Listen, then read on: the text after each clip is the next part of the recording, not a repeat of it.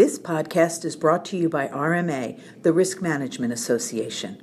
RMA's sole purpose is to advance the use of sound risk management principles in the financial services industry. Learn more at rmahq.org. Hi, this is Joe Iraci, and I'm the head of financial risk management at TD Ameritrade. I'm going to preview a book that's pending publication which discusses culture and its impact on performance and reputation risk. Over the years, there have been numerous examples of firms, entities, and industries whose reputations were tarnished and who've lost the public's trust and confidence. Behind all these headlines is one common denominator behaviors. It was coming out of a meeting with Ed DeMarco from the RMA that prompted me to research culture and conduct and its impact on performance and reputation risk. This book is meant to be a practical guide for anybody who has an interest in managing risk, and it addresses the more qualitative factors that can be used to supplement quantitative modeling to have a holistic view. High performance cultures align behaviors to the values of an organization and use that alignment to drive associate engagement.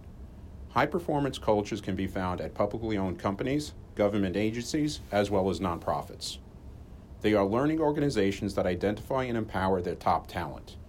These talented people challenge the status quo, they see opportunities that come with changes in the marketplace, and influence the medium performance to pick up the pace. In today's environment, the speed of changes in the marketplace has exponentially increased.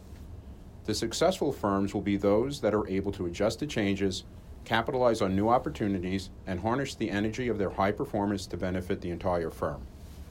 Culture drives behaviors, and behaviors determine outcomes, whether positive or negative.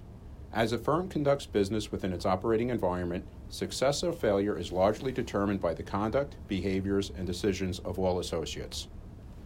Reputation risk is what's at stake for firms that do not support a value driven culture, and today's 24 hour news cycle has increased the stakes. Once a firm's reputation is tarnished, it is very difficult to recover, and a firm that loses the public's trust and confidence can find itself in a downward trajectory.